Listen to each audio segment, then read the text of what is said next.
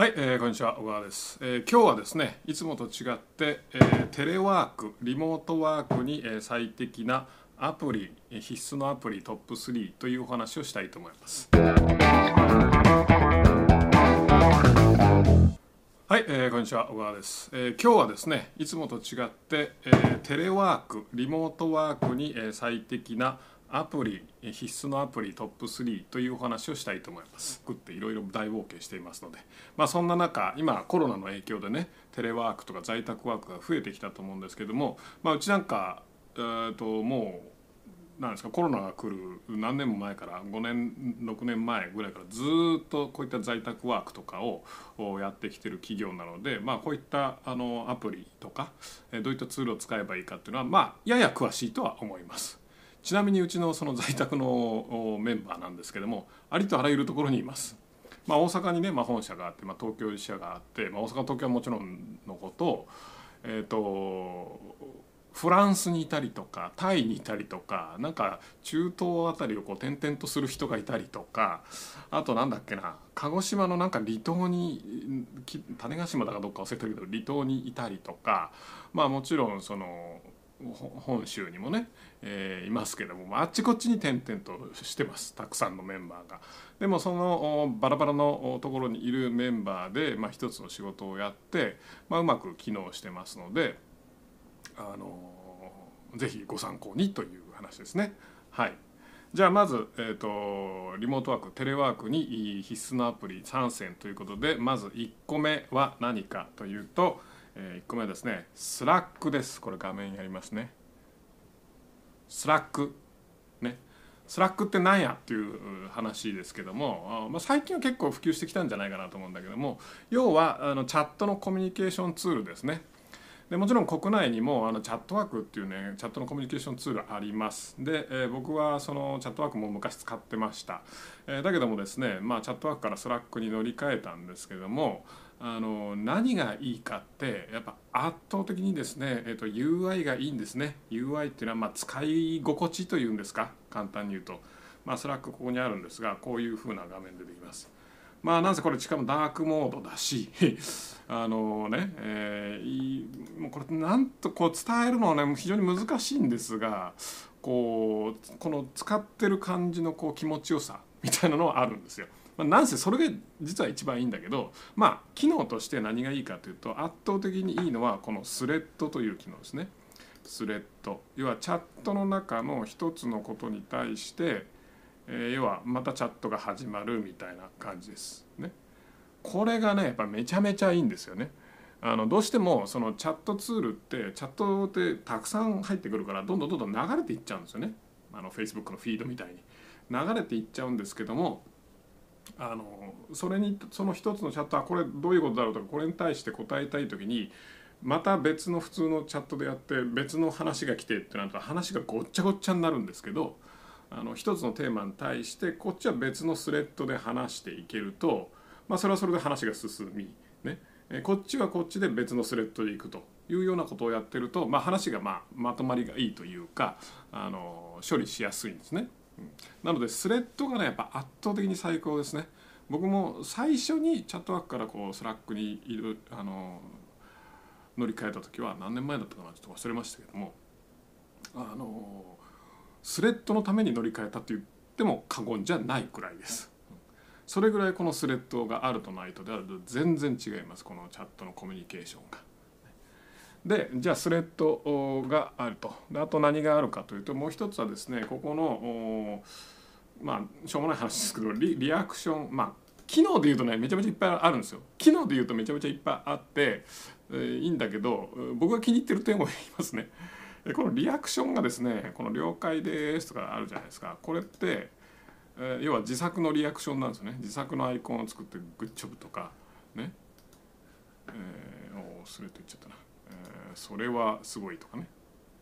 祝とか入れたりとかまあそんなのをできるんですね。これがちょっと可愛い。可愛らしいというかねやっぱねこうスラックね、まあ、こんなこと言うとあれなんですが愛らしいんですよね。やっぱプロダクトがなんなんていうのかなこういいプロダクトっていうのはいいこういうアプリっていうのはなんか使ってて気持ちいいというかね。あの心地よい感じがあるじゃないですか。スラックにはそれがあるんですよね。前のやつにはちょっとなかったですね。なんかごち仕事みたいな感じでしたけど。まあまあそんな話はさておき。もう一つの重要な、えーと、機能として共有チャンネルっていうのがありまして共有チャンネルっていうのは何かっていうと要は自社のあのチャットグループあるじゃないですか。と他社のチャットグループがあるわけですね。それとそれとの中間地点を作るみたいな感じです。まあそれが両方に入るんですけども例えば、えーと、ここで、まあ、んまり見せれるもないんですけど、えーまあ、このひし形のね、えー、やつがついてるのは共有チャンネルってやつでここで、まあ、リッチ・シェファレンとかいますけどもまあ、契約してるうちのアメリカのマーケターなんですけどもリッチ・シェファレンのアメリカの会社とうちの会社で共有のチャンネルを作ってここで普通に話すと、ね、これがでもまた素晴らしく便利でまるでその海外にいないかのようなノリで、えー、あのコミュニケーションできます。うん。あの何ですかねこれも使ってみないと分かんないですけど一番困るんですよねそういうところがそうすると社外の人とコラボレーションするのにものすごく便利なんですよね。社外の人も普通に要は自分の Slack の中に入るし社内の人も普通に自分の Slack の中に入る。で共有スペースがある。まあこれ Slack の CEO もこれはすごい機能だっつってアピってるんですけど本当にすごい機能なんですね。そうするともう何とかな会社と会社の隔たりがなくなるというか普通に他の会社の人なのに隣の席の人に会話するようなノリで、えー、コミュニケーションできるというところですね。でもう一つはインテグレーションが素晴らしいと。インテグレーションというのは他のサービスとの連携ですね。僕は使ってないんですけどもやっぱツイッターとかインスタとかとの連携もできてなんかツイッターとかインスタとかで入れたあのなんだポストが Slack に入ってくるというのもできるらしいです。まあ僕ちょっと使ってないんで、えー、なんとも言えないですけども、えー、僕は個人的に使っててすごく素晴らしく便利だなと思ってるのはあの Typeform っていうアンケートツールとのインテグレーションなんですけどもアンケートツールって、まあ、例えばお客様の声をもらうとかお客さんからなんかフィードバックもらうみたいなアンケートツール作るじゃないですかそれ作ってアップしておくと、まあ、サーベイモンキーでもそうと思うんですけどお客さんがそのアンケートになんか答えてくれるとそうするとデータはアンケートツールの中に溜まっていきますよね。アンケートツールの中に溜まっていくってことはどういうことかっていうとやっぱ定期的にアンケートツールを見に行かなきゃいけないと。ね、ログインして見に行かなきゃいけないわけですから。めんどくさいじゃないですか。だんだん見に行かなくなりますよね。だんだんアンケート取ったことも忘れていっちゃうっていうのがまあ普通だと思うんですけどもこのアンケートにアンケートツールにアンケートが入った瞬間に Slack にもこっちにこのチャットが入るっていうようなねその内容がね、えー、ような機能ができます。こんな風にあのアンケートがどんどんどんどん入ってくるとそうすると Slack とかこういうチャットツールって毎日それこそ毎時間見るようなツールですからあの常にそこに何ですかね母艦みたいな感じでいろんな情報が入ってくると。そして見れるので見てあのアップデートできるので非常に素晴らしいツールです。はい、 Slack だけやっててもどんどん時間が過ぎるので、え、次行きましょう。次次のツールは、えー、Zoom です。え、Zoom 説明不要なのでもう説明しません。ね、本当はねこれ Zoom まあ在宅テレワークに必要なツールトップ3で、まあ、Zoom 入れんのどうかなと思ったんですけどももうみんな知ってるし、まあ、ただ入れんわけにはいかないよなと思って、まあ、一応形だけ入れました。Zoom です。まあ説明不要だと思うので説明しません。はい、えー、ビデオ会議ツールですね。まあところで Zoom って言うけど実はビデオ会議するんだったら Slack でもできるんですね。Slack で、えー、ぴょぴょっと例えばさっきの画面をいくとね。えー、っともう Slack はね社内情報の方がなのでちょっとあれ、ね、しんどいわ、ね、例えばこんな状況あるじゃないですか。ねでここに例えば高木とかね通話を開始。これで通話できます。ごめんね。あのまあそれでビデオ通話できるんですけども実際ビデオ通話のクオリティどうかビデオ会議のクオリティどうかって話なんですがまあ僕がやってみたところですねあんまほとんど変わんないですね。うんなので別に Slack でも十分あのできます。お客さん向けにセミナーとかやるとか言うんでなくて社内だけで、えー、とコミュニケーションするっていうんだったらまあ Zoom も Slack もお金かかりますからえっ、ー、とまあ Slack だけにしてで Slack のビデオ会議でやっちゃえばいいんじゃないかなと。まあ多少、えー、コストカットになるんじゃないかなと思います。はい。ではえっ、ー、と次はですね Zoom の次は、えー、よいしょ。よいしょ。何かというと、えー、ルームですね。これは多分あんまり知ってる人いないんじゃないかなと思いますがこれです。ルーム、えー、ルームっていうのは何かっていうとまあ出てきましたけどもこっちあのビデオコミュニケーションツールですね、えー、ちょっと消します。ビデオ。パンと、ね、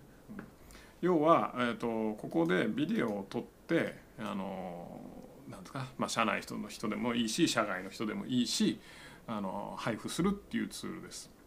どういうことで使うかっていうと例えばね、まあ、さっき言ったようなチャットツールっていうのは、まあ、チャットってあの簡単に打てる分その分やっぱ簡単に流れていっちゃうんですよね。簡単に流れていっちゃうのですみませんさっきね Slack でやったから電話かかってきましたね。もしもし？お疲れです。いや何でもないごめん間違い。うんあの YouTube の収録してて。Slack の紹介してて。そうそうそうワンワン切りするっていう。うん。何でもないので。はい。お疲れです。申し訳ないことをしましたね。仕事の邪魔をしてしまいました。まあまあ、えーと、例えばメンバーに伝えたいことがあるけどもそのチャットだけだとさってやっぱ流れていっちゃうと。だからしっかり伝えたいっていう場合はこうやってビデオで伝えるといいんですね。でもう一つ、まあ、あのそういった社内のアナウンスもそうなんですけども例えばなんかその仕事のフィードバックとかに非常に便利です。これでスタートレコーディングっていうのでもう収録できるんですが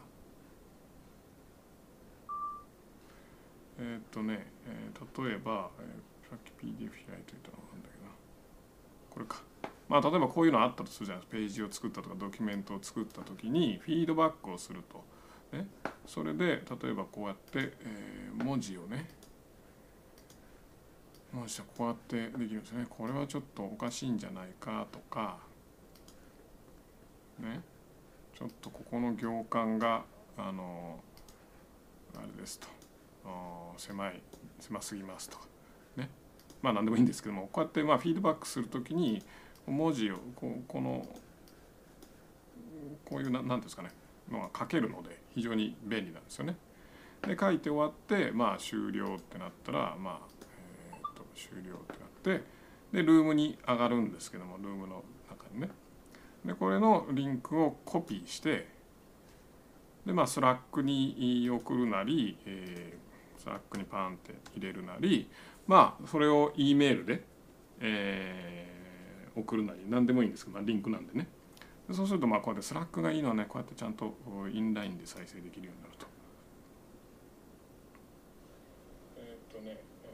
例えばで面白いいやさらにこれが便利なのはやっぱ最初からスピードコントロールがついてるので。おなるほどなと。っていうふうに、えー、なります。ね。まあ実際これ使ってもらうとよくわかるんですがちょっとこっちやっとこうかな。こっちの画面しておこうかな。まあ実際これ使ってもらうと分かるんですが非常に便利です。非常に便利。やっぱりあの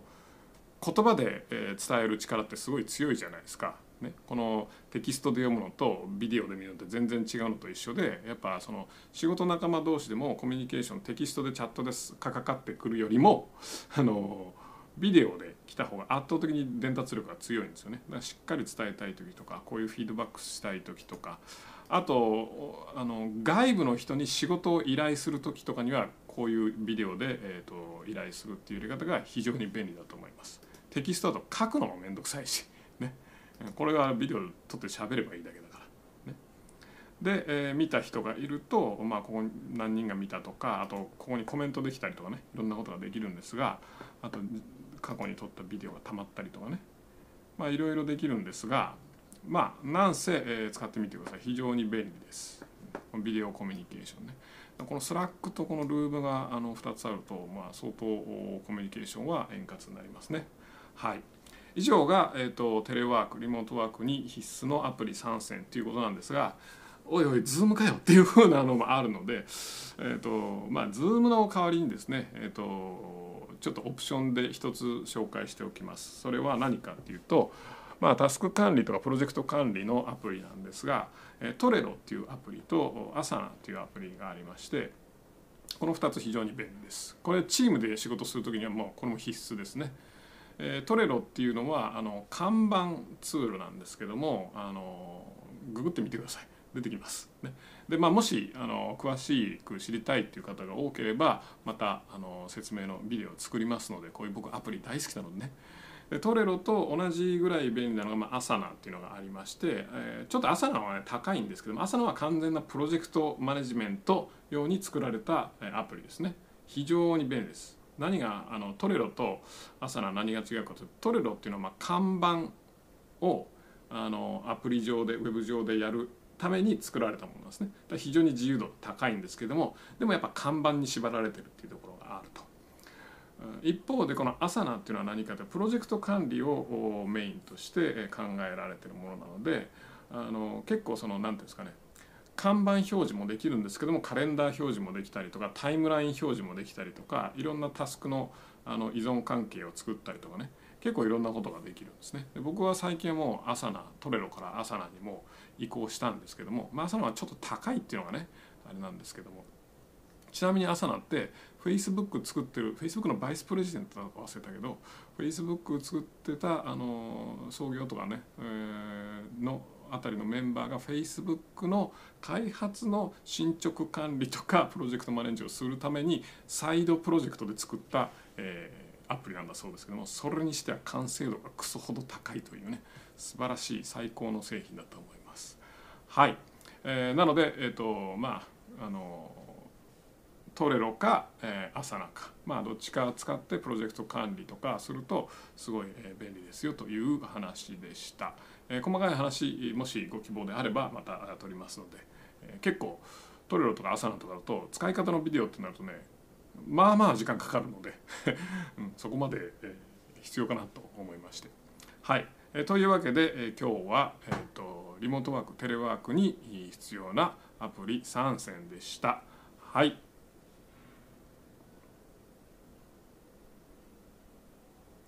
えー、今日の動画役に立ったらいいねと、まあ、コメント質問などあればしてください、え、それではまた。最後までご覧いただいてありがとうございました。ぜひですねいいねとあとチャンネル登録ですね、えー、していただければと思います。あと質問だったりとかコメント概要欄の方にですねお待ちしておりますのでぜひ質問コメントしてください。